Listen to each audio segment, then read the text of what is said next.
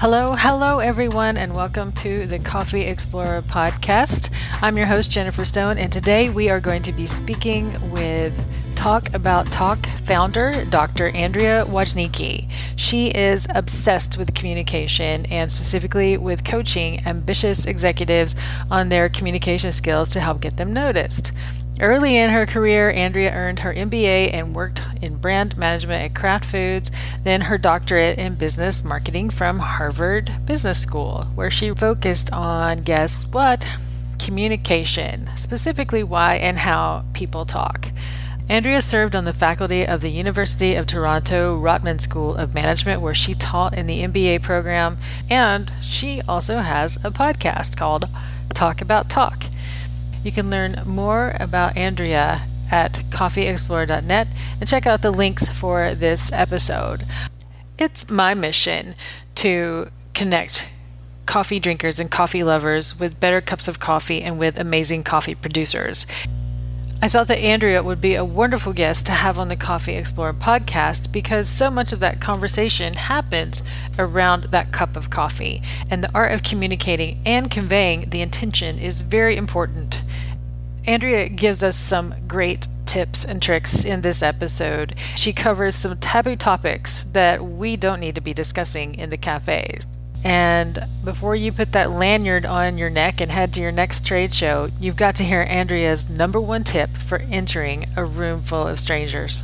I actually give Andrea the microphone to speak for all Canadians and their coffee drinking choices. She does a great job telling us how she experiences coffee in Toronto. Hello, Andrea, and thank you for joining me today on the Coffee Explorer podcast. I'm so glad you're here. I am so delighted to be here, Jen. Thank you for inviting me. My pleasure. And you're calling us from Canada. Uh, I'm so glad that you can give us a little insight into the Canadian coffee culture. We'll get into that. So, Andrea, I've, I've already told the audience that you are among other things, an expert in communication. And you've taught me so much over the last several months about communicating clearly, succinctly. I'm going to ramble on about it for a few minutes and then let you button it up. But I think today's episode is, talk about coffee talk.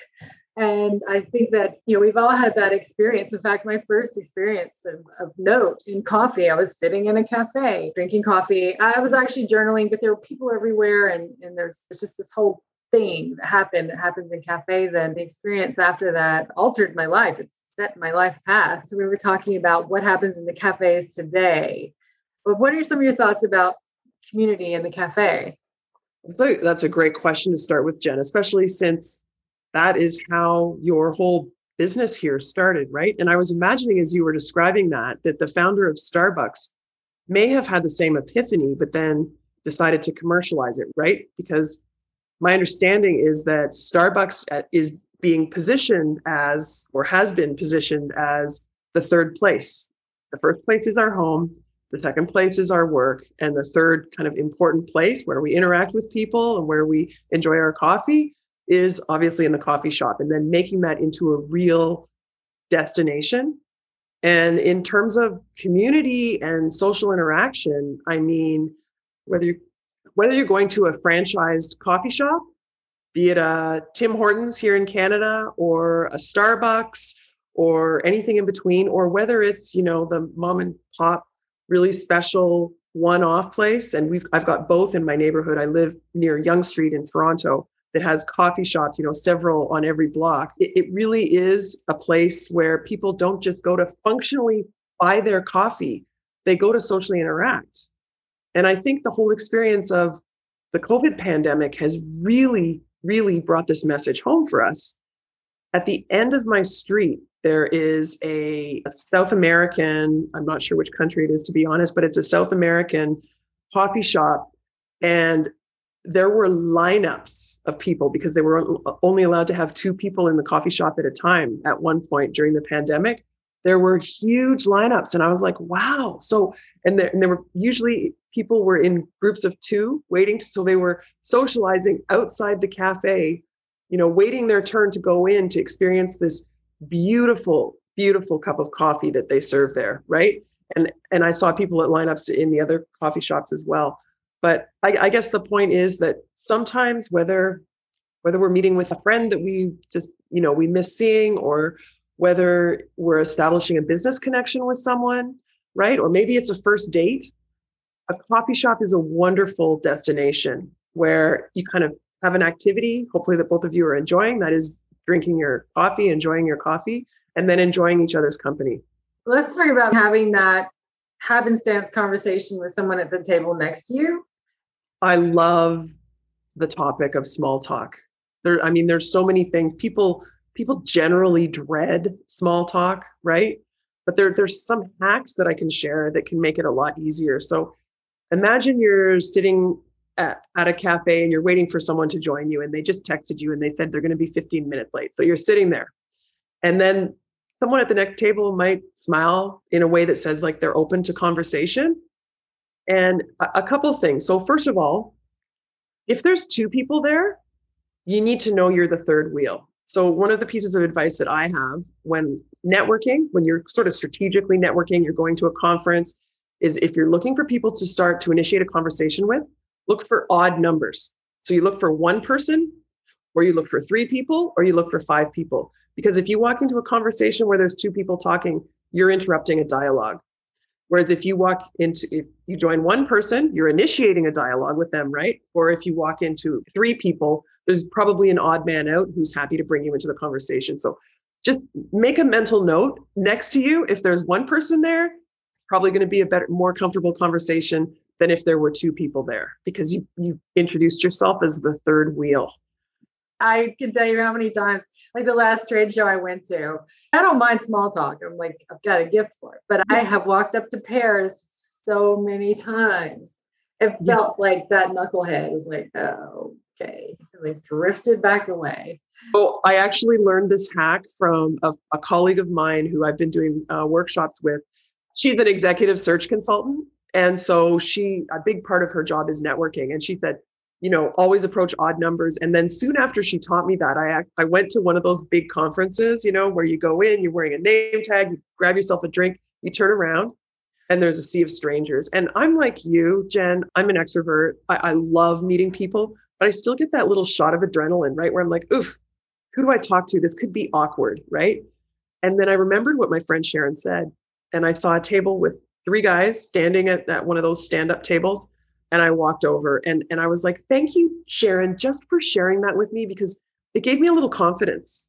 It, it kind of gave me a prescription, and then I could, as I was walking over, I was thinking about what I was going to say instead of, "Oh, I should have gone somewhere else." Back to the coffee, the coffee shop context. Yeah. If there's one person or three people next to you, it's probably going to be a much more natural conversation than if there's two people sitting there, because again, you're you're introducing yourself as the as the third wheel. The other big thing for small talk is ask questions. So if you're wondering what to say, don't ask yourself, what should I say? Ask, what should I ask?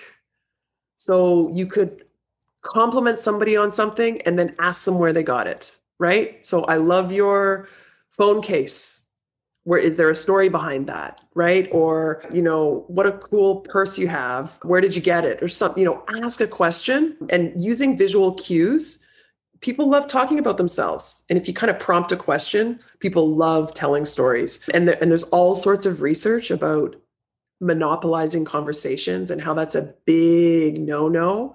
And the more you can encourage other people to talk and the less you yourself talk the more they're going to like you. And the more you're going to learn. Which reminds me, people love hearing their own name. So if if the person that is preparing the coffee for you, if they're wearing a name tag, don't just ask them how they are, but ask ask them how are you doing today, Jen, right? Like ask use their name. There's it, it's been said that of all the words in any language, the one word that is our most favorite to hear is our own name. Well, Andrea, that is great advice. I have several communication skills frameworks that I coach people on, and all of them. I just I just did one this morning. I did a workshop on listening skills. In all of these frameworks, asking questions shows up somewhere. Mm-hmm.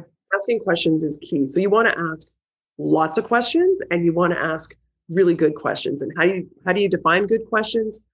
Good questions usually are open ended, right? So questions like why or how or what do you think about is a very is a great way to kind of stage an open-ended question. I think that interviewing people for my podcast, and you've probably found the same thing, is really helping me to establish my question asking skills and, and even my listening skills.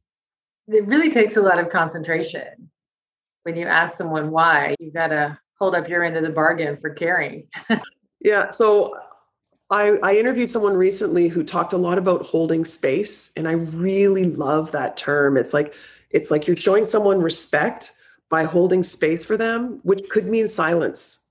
So it could mean when you ask a question, or maybe they start something and then they hesitate instead of jumping in like we think we're rescuing them.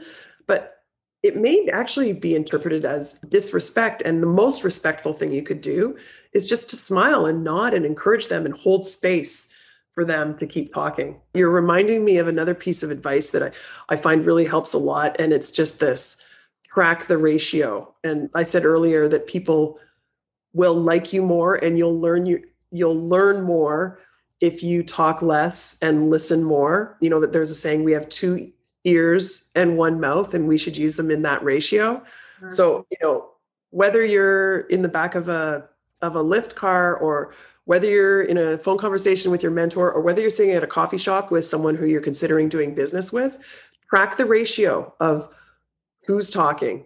And and as i said earlier really register on what's my purpose here. And by the way this doesn't just apply to professional contexts. I, I remember being at a, a book club a while ago and sitting in one of my friends living rooms and consciously thinking what's my purpose here oh yeah my purpose is to you know get updated on everyone's lives and then to talk about this amazing book. And i realized that my mind was kind of wandering and, and if we can be more mindful about what our purpose is in everything that we do we can be more productive and and so many of our experiences can be more satisfying. That reminds me of the oh, I was thinking about the coffee the any journey. When you're on a trip or you're aspiring for a goal, like you just want to get there. You're like, I can't wait to get there. Or the next thing, like, oh, I'm having this amazing dinner, but tomorrow we're gonna go to the turtle wildlife habitat or something. And it's like, if just stopping in the world to be where you are is a really important thing. Otherwise, why go do the thing? Yeah, I mean that's uh, there's so many distractions and and I tell people like don't don't be so hard on yourself because first of all in our current environment you know with even without technology but then layer technology on top of it we have so many distractions. It's so easy for our mind to get distracted and, and stressed out by other things. But the other thing is we're smart. And so having simply one stimulus that we're focusing on can can be a little boring for our smart brains but we have to train ourselves. I really encourage people to train themselves to be mindful and focused and just ask yourself why am i here? Why am i here all right, communication queen, how terrible is it to pick up your phone while you're talking with someone who's kind of a stranger or not?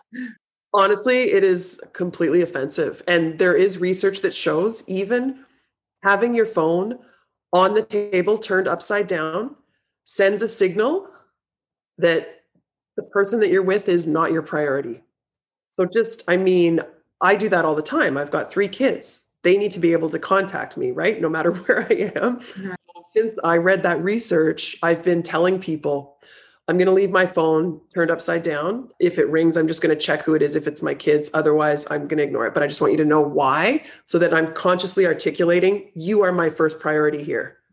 It, it's a big pet peeve. And to be honest, I have close friends who will interrupt a conversation that I'm having with them when the phone rings and they won't even say anything. And you know, maybe it's it's implicit flattery where they're saying, "Andrea, we're so close that you don't mind if I do this." But it's rude. Like it is objectively rude. Yeah. Not subjectively or personally, it's wrong. Do you agree? Yeah. Yeah. I do. And but you know, I find myself doing it. Since I read this research, if your phone is visible when you're in a conversation, tell the person why. Okay. Yeah, I've noticed it in like power meetings. Sometimes the person at the head of the table is allowed to look at their phone, but not everybody else. I've been in board meetings where the chair of the board is check, literally checking his email while somebody is giving a presentation. And I'm thinking, wow, he's like he, he should be thinking of himself as a role model and instead he's multitasking in the middle of a board meeting that he's running so wrong yeah. thank you for that hard and fast rule on etiquette period so back to the conversation on communication community in the, the cafe give me some do's and don'ts okay do's and don'ts in terms of establishing you know a comfortable productive, however you want to describe it, positive interaction and communication when you're when you're sitting down for coffee with someone. Well, first I'm going to say what I've said. I sound like a broken record, but if you're ever lost for words, ask a question. Ask lots of questions and ask open-ended questions. And you can kind of imagine you're hosting. If thing, if things are awkward, so maybe you're meeting someone for the second met someone at a conference and you thought there may be an opportunity to do business with them, let's go out for coffee and if things are socially awkward, just imagine you're the host. Say, so how was how was your drive here? How did you get here? Did you take public transit or did you drive? And how was how did you find parking? The kind of question that you would ask someone if they arrived at your house for for a dinner party or something, right? So you want you want to make people feel comfortable. So that's the that's really the first do is ask questions. And the second thing is if you're ever at a loss for words, looking for commonalities so it could be people, it could be roles, it could be possessions, it could be neighborhoods, it could be where you live, it could be what you do, it could be your hobbies. Just if someone's given you a cue, it could be from something that they mentioned or something that they're wearing or something that they're carrying. You could say, Oh, I, you, you mentioned that you have kids.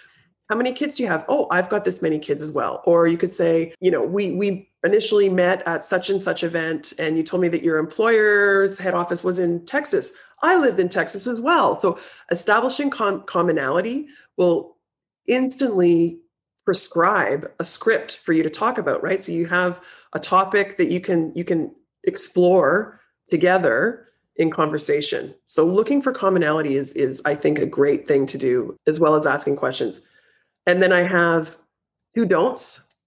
One is don't talk too much, which I've mentioned several times in this conversation. I won't go into that one again. And the second one is with regard to taboo topics. And I know that taboo conversations is a very significant question that a lot of people have. And the reason I one reason that I know that is that it's the most searched term on my website. If you go to talk about talk, I have a search bar and the most search term is what to do about taboo topics in the workplace or what are taboo topics or definition of taboo. And i know people are really interested in what are they what can we talk about what can't we talk about? And so my answer is always really it depends on the context. But unless somebody else brings it up and or you know them very very well my advice is to steer clear.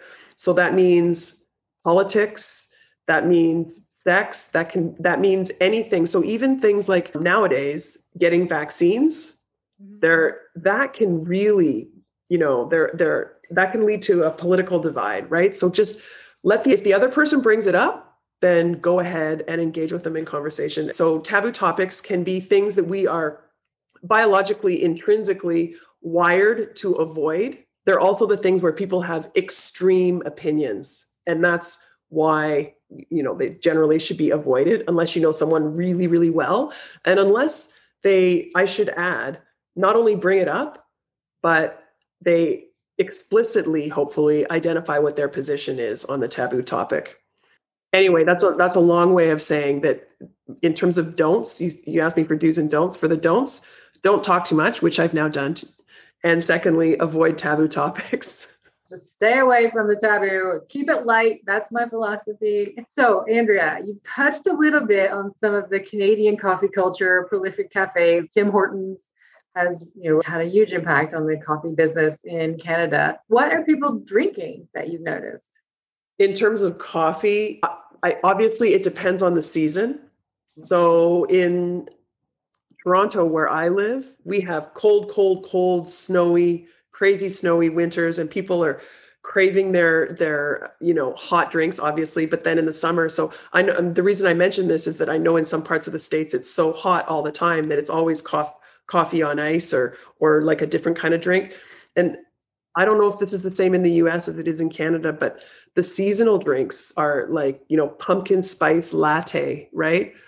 Or, you know, green colored drinks or or peppermint flavored in December, whatever. So the the seasonal drinks, I think people really they're looking for novelty almost not novelty in a bad way i just mean like something new mm-hmm. so a twist on something whether it be you know an evolution from my winter drink to my summer drink and then back or celebrating the season thank you for that quick trip to canada coffee shop and you at home i think you told me you use french press yeah we so i have to admit this i know this sounds horrible but we buy starbucks ground coffee and we have two stainless steel French presses, and we use those. And it's very, my husband likes it. He makes it in the morning. Very, very, very strong. Like if someone ever comes over for, for a coffee and he's made it, I will add, I'll let them taste it and they'll say, yeah, please add some because he makes it so strong.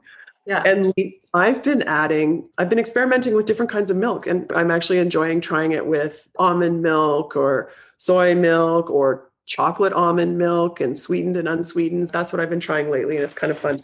I think it takes it takes a bit of the edge off. It feels a little bit more like an indulgence when it has a, a creamy taste to it. So I am not adverse to adding this, these milks to uh, like a really dark roast, like a Starbucks coffee, because I don't enjoy that taste of the roast as much, especially um, if I haven't done it myself. I'll be honest. I think those alternate milks can make that more of an experience. And then I just heard today that Oatly, which is like oat milk phenomenon, is going public. Andrea, we met through Seth Godin's Akimbo workshops, and I know that you are well versed on his products and his philosophies. What have you learned there, or maybe with one of his books that you've read? Any any riffs? Yeah. So, Jen, I should have mentioned this before. I have to tell you that I listened to your interview of his and I loved the conversation that you had with him. I am a Seth Godin fan and I've heard him interviewed by many people and when he's talking about his books you kind of you hear the same thing and with you it really was such a unique conversation and and I learned a little bit more about you know his wife and his neighbor who you know who was a broadway performer. And it was like this new glimpse into seth godin's life. So i really enjoyed that. I wanted to say congratulations and thank you for for creating such a fantastic podcast. Some of the favorite learnings from seth that i really enjoy. So when he first published his book, The Purple Cow, which was mid 1990s. I read that. And at the time, I was working as a brand manager. And then I, I moved to Boston, where I was studying to earn my doctorate at Harvard Business School in in word of mouth and basically that was kind of the premise of the book was word of mouth and and and you know establishing marketers establishing things that consumers would then end up talking about so that that actually helped fuel my interest in word of mouth so i thank him for that he has these these kind of lines or i would call them sort of mantras that he consistently encourages his students and, and anyone who's listening to him. And so his whole thing about just ship it like just go go go and ship it like i i think it's so true. As an entrepreneur we we want everything to be perfect but if you waited for everything to be perfect you'd be too late. So you got to just go go go ship it you know get onto a schedule. I i think probably more than anything, that piece of advice I really, really appreciate. And then also his whole take, which you touched on eh, in your conversation with him in your podcast episode, about really knowing who, you, who your consumer is, but also knowing what your product is. So there are a lot of marketing gurus out there who talk about niching down your product and really focusing on your target your target market and knowing who you who they are.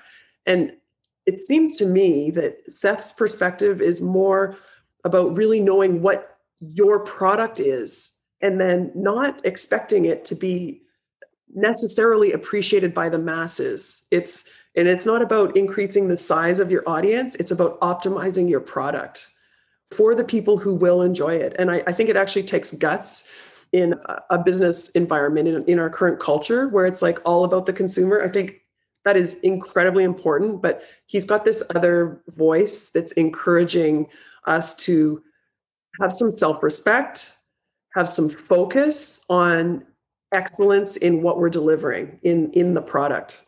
So I really appreciate that as well.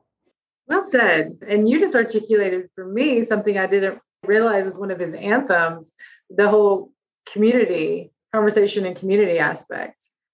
He, he mentioned it in our conversation and, and it's like a novel insight when he when he talked about it. He's been consistent over the years. So, so Jen, that's your interview with him so special because he went off script. And I think you'd be really proud of that. Thank you. I'll let my producer know. So, a couple more things, and then I'm going to ask you a very important question. What's next on the radar for you? What's on your your radar in your world right now? Talk about talk.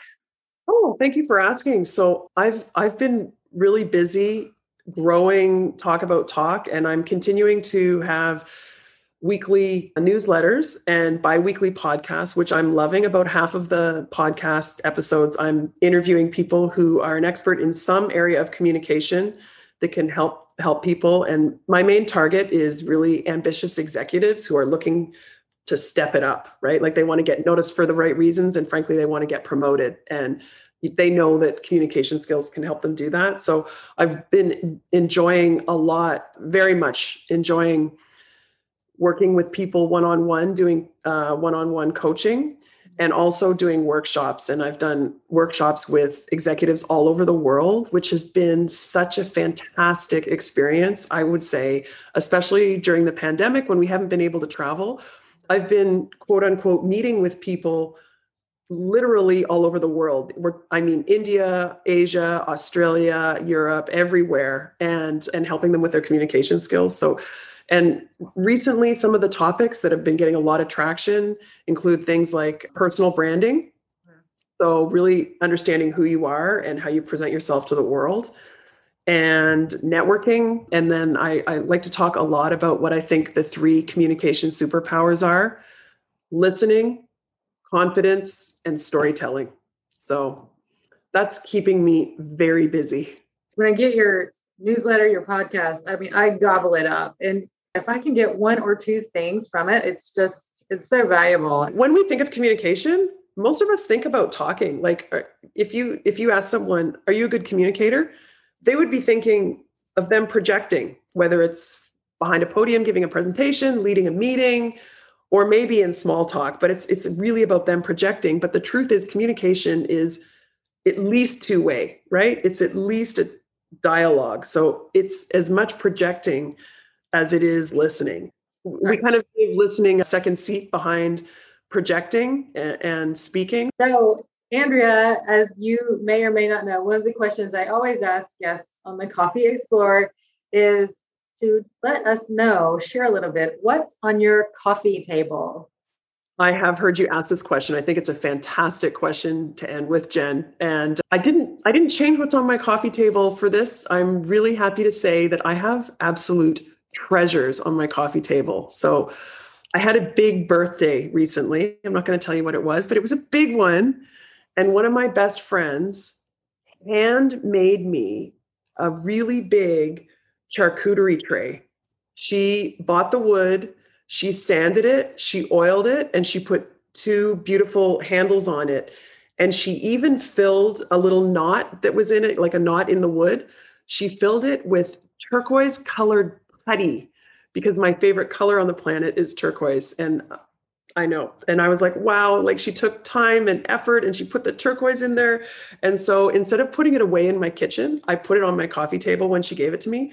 And it's been there ever since. And then whenever we have, you know, when the seasons change, back to what I was talking about at the beginning, when the seasons change, I change what I put on on the on top of the charcuterie tray because it takes up most of the coffee table.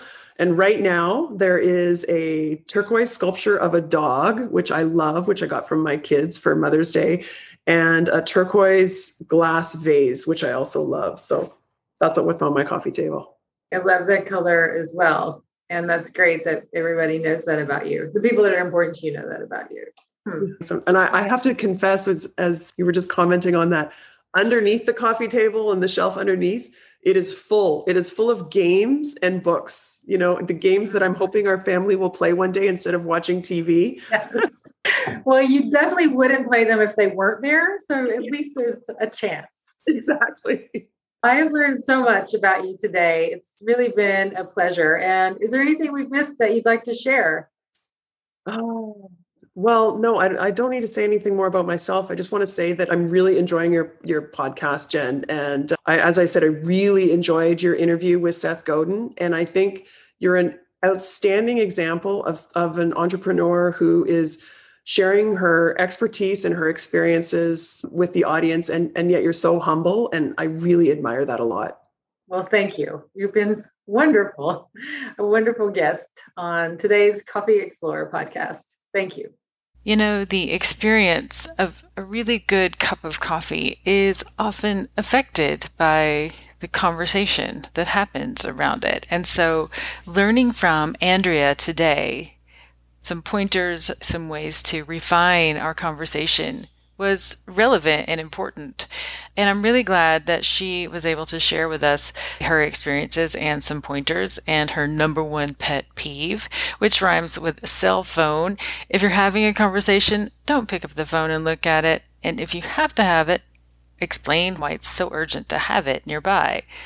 Those taboo topics do not need to be discussed with strangers. And seriously, being the third wheel is worse than you think. That is, I really love her tip about talking to strangers and walking into a conversation and always making sure that there's either one person, three people, or five people, an odd number of people to approach. I would be remiss if I didn't mention this. We didn't speak of it, but Andrea's LinkedIn page at Talk About Talk is very inspiring. She also has a podcast about setting up your LinkedIn page. It really helped me.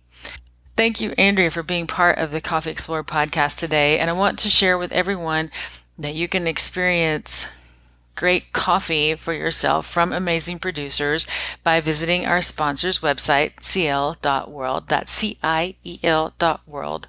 And if you want to improve your coffee game or if you think you've got coffee mastered, then it's time for you to take my Coffee Essentials course. It will definitely improve your coffee knowledge and how you taste coffee.